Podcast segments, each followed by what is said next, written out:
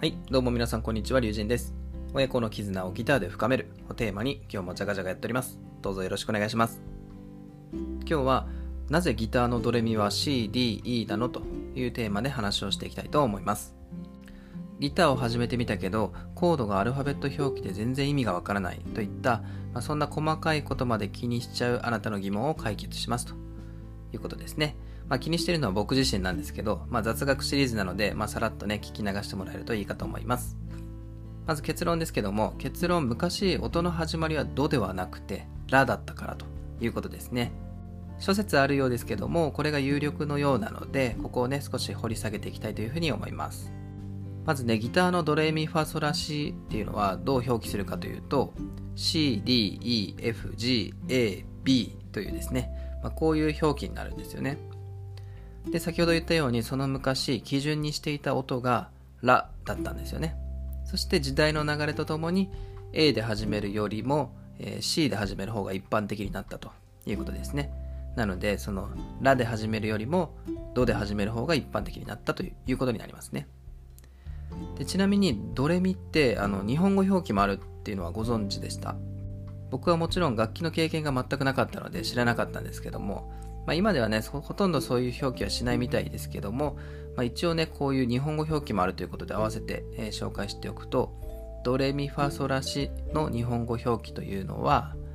これはですねえっとハニホヘトイロとなりますね。まあこれもねあのイロハニホヘトにすればまだね分かりやすいんじゃないかって言われますけどもあの最初にねあの ABC がえーラを基準とした ABC というですね、あの表記で日本にやってきたので、そこにイロハを当ててるんですよね。なので、一般的にね、ドを基調とした曲調っていうのを波長調とかね、呼んだりとか、まあ、ドっていうのが、まあ、C に該当するので、まあ、ちょっとね、これ分かりにくいんですけど、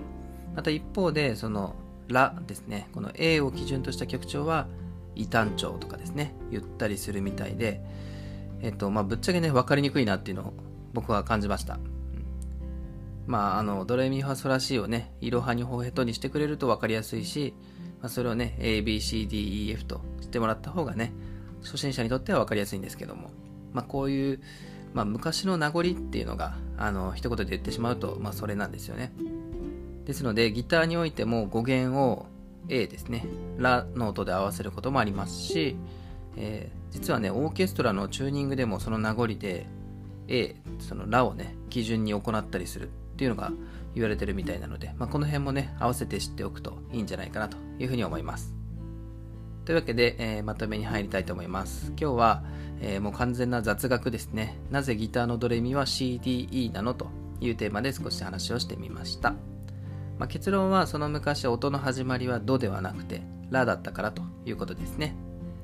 まあ、別にね、こう、大して役に立つ知識ではないんですけども、もしね、誰かに聞かれたときは、ドヤ顔で語ってあげてくださいということで、えー今日はね、サクッとこの辺で終わりにしたいと思います。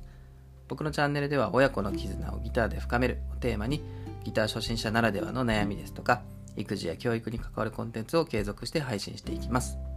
Twitter、ラジオ、YouTube、ブログと幅広くやっていきますので、ぜひ引き続きよろしくお願いします。